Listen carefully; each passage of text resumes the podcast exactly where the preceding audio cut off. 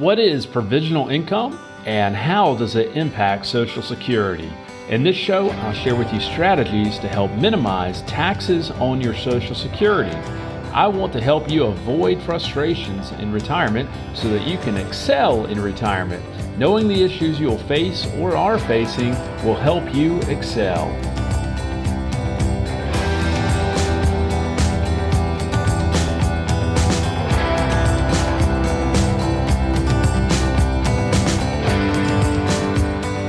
All right, here we are for show number eight. I am David Treese, and I am your host, and I am grateful to have you here for another show. My goal is to distill a couple financial planning ideas that could help you excel in retirement. You can reach me by calling eight six four, six one eight, four eight zero zero or by emailing me at david at clients excel dot com.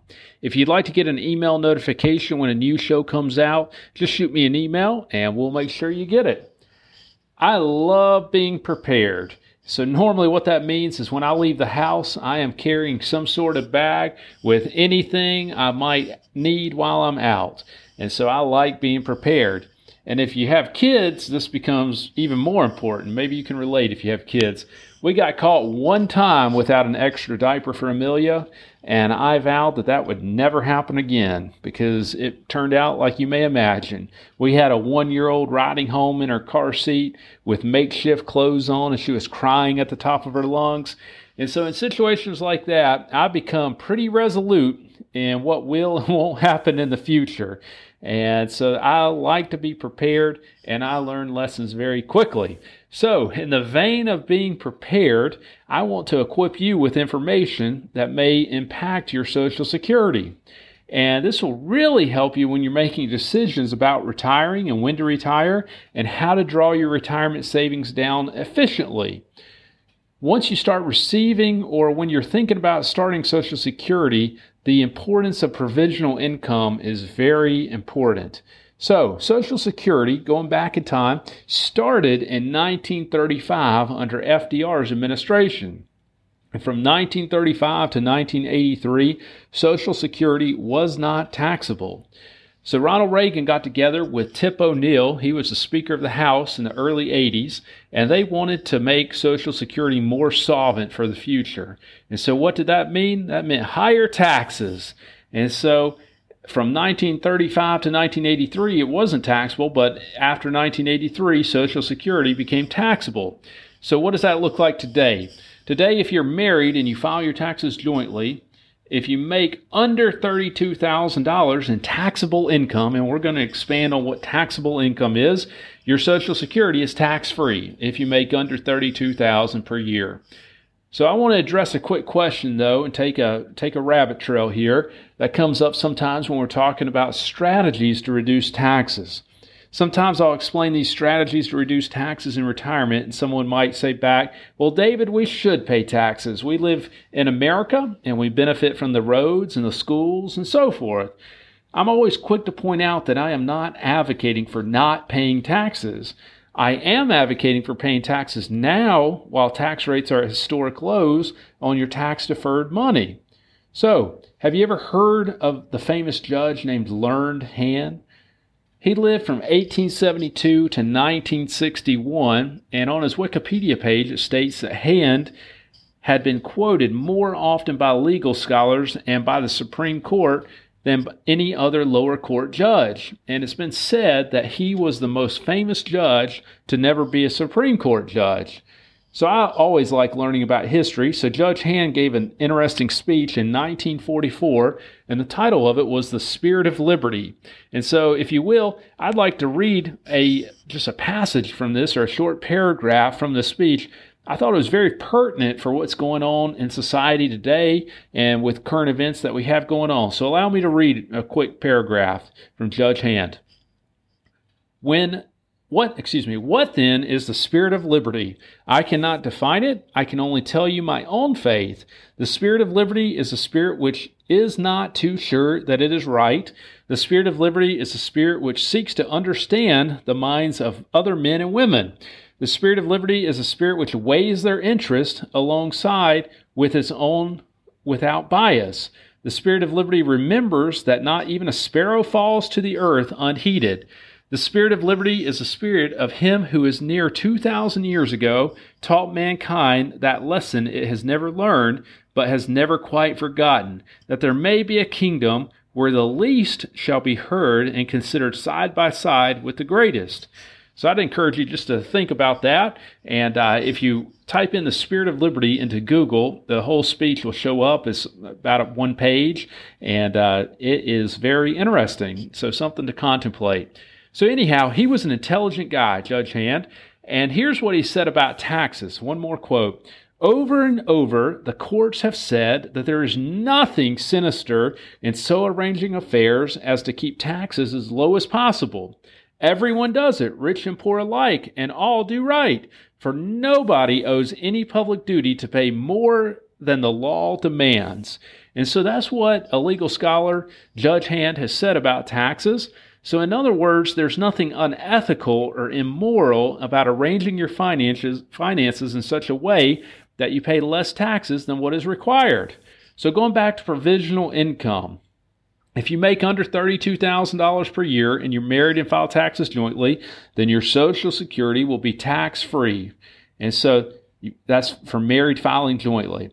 If you make between thirty-two thousand dollars and forty-four thousand dollars, then fifty percent of your Social Security is taxed. If you make more than forty-four thousand dollars, then up to eighty-five percent of your Social Security is taxable. Taxable income. We're going to talk about that. If you file your taxes as a single person, you would need to make less than twenty-five thousand dollars for your Social Security to be tax-free. And I'll put a link in the show notes to a website that breaks this down for you, where you can look at it visually. We obviously want to keep as much of our money in our pockets as possible, so it's important to understand how provisional income works. And it can be advantageous to arrange our finances and our financial plan in such a way that your Social Security won't be taxed. So how in the world do we do that? We've got to make under thirty-two thousand dollars for it to be taxable. And now before you lose it and say, David, I can't live on thirty-two thousand dollars, please stick with me. Let me explain. And I've got to tell you that most financial advisors in my experience couldn't tell you what provisional income is or why it even matters. But this is really important because every penny matters, or at least it does to me. And we've got to remember the old adage, a penny saved is a penny earned, right? So how do we stay below the provisional income limits? Well, that comes down to figuring out what we're making in Social Security or what we're projected to make in Social Security.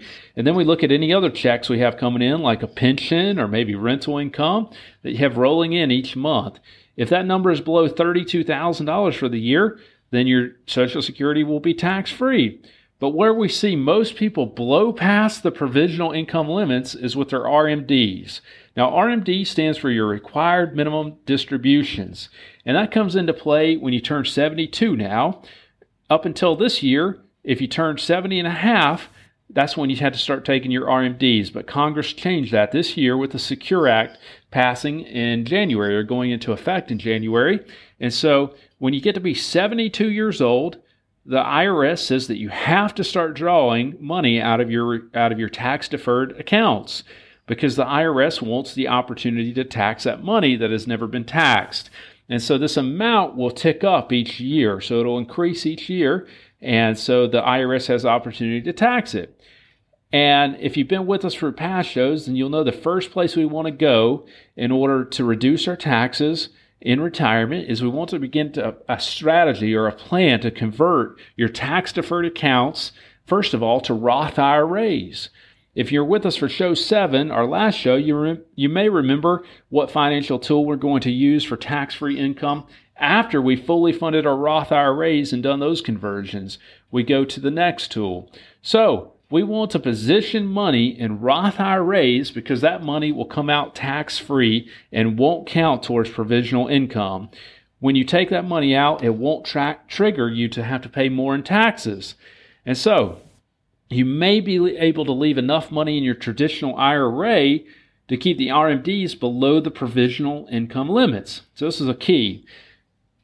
There's a there's an appropriate amount of money to leave in your traditional I R A so as to not blow past the provisional income limits. And this isn't just guesswork. There's actually a very sophisticated calculator we use to calculate what this is that will not trigger you to go past the provisional income limits that we need to convert to Roth I R As and then look for other tax-free vehicles to place money in. So there's an appropriate amount of money. We have to we have the software to determine that, and we want to keep perspective about why we're doing this, folks. The perspective is, is we know that in America we have twenty-six point four trillion dollars of debt, and we have historic low tax rates right now, and we cannot continue as a nation with tax rates as low as they are and with our debt as high as it is. At least that's my firm belief. If you start working on it, we can begin to transition your money from tax-deferred accounts to tax-free accounts. We know in twenty twenty-six, if Congress does nothing, tax rates will increase. Presidential candidate Joe Biden has said this week that he believes, or he would like for to roll back the Trump tax cuts of twenty eighteen. And so this could be an even more pressing situation if Joe Biden becomes president. So when tax rates increase, this is very important too. When your tax rates increase, your money will evaporate quicker because more of it will be going to taxes. So it's imperative that I, as a financial planner, shout a warning at you. And this brings up an interesting point, a distinction that we make between our firm and other firms. We want to look at your whole financial picture from a holistic standpoint. And you may recall the spokes of the bicycle wheel that we spoke about back on show number six. If your investments are growing and we're not mitigating risk when it comes to taxes or your healthcare expenses or any of the spokes on your financial wheel, wheel are not true and working properly and efficiently, you could be left with a mess. If your financial advisor isn't addressing your healthcare plan, your estate planning, your investment plan, your insurance plan, your income plan, and your taxes, then I would encourage you to find a holistic financial planner who looks at your whole financial picture and not just at one area. Sometimes I see issues in what a client may be doing financially, and if you're not working with finances on a daily basis, sometimes it can be easy for an individual to miss things that stick out to someone like myself who assists clients day in and day out. So if I see a problem with what a client is doing, my integrity demands that I say something. But here's the problem. The client may have, a, for example, a Medicare supplement that they might be saving money on because it's a bare bones plan, but if something should happen or change with their health, then it would leave them underinsured. It's imperative that we address these situations and make sure that appropriate changes transpire. But some people experience what's called normalcy bias when it comes to potential dangers. We don't, for example, remember when tax rates were higher, or we have a hard time believing tax rates could be seventy percent like they were in the nineteen seventies. Normalcy bias is a psychology term, and it explains why people underestimate threats. And typically, this is, this uh, this term is associated with natural disasters. For example, there might be a looming storm that's that's gathering, and the clouds might be gathering, and we, we might know it's coming, but we just think, no big deal, it'll pass, despite the fact that our very life might be in danger. And you just think that it can't get any worse than what you're seeing right there because you've never experienced it for maybe. So normalcy bias is defined by inaction. And so in high school Latin, we learned about Mount Vesuvius. And here's an excerpt from an article I read about this, and I'll link to it in the show notes.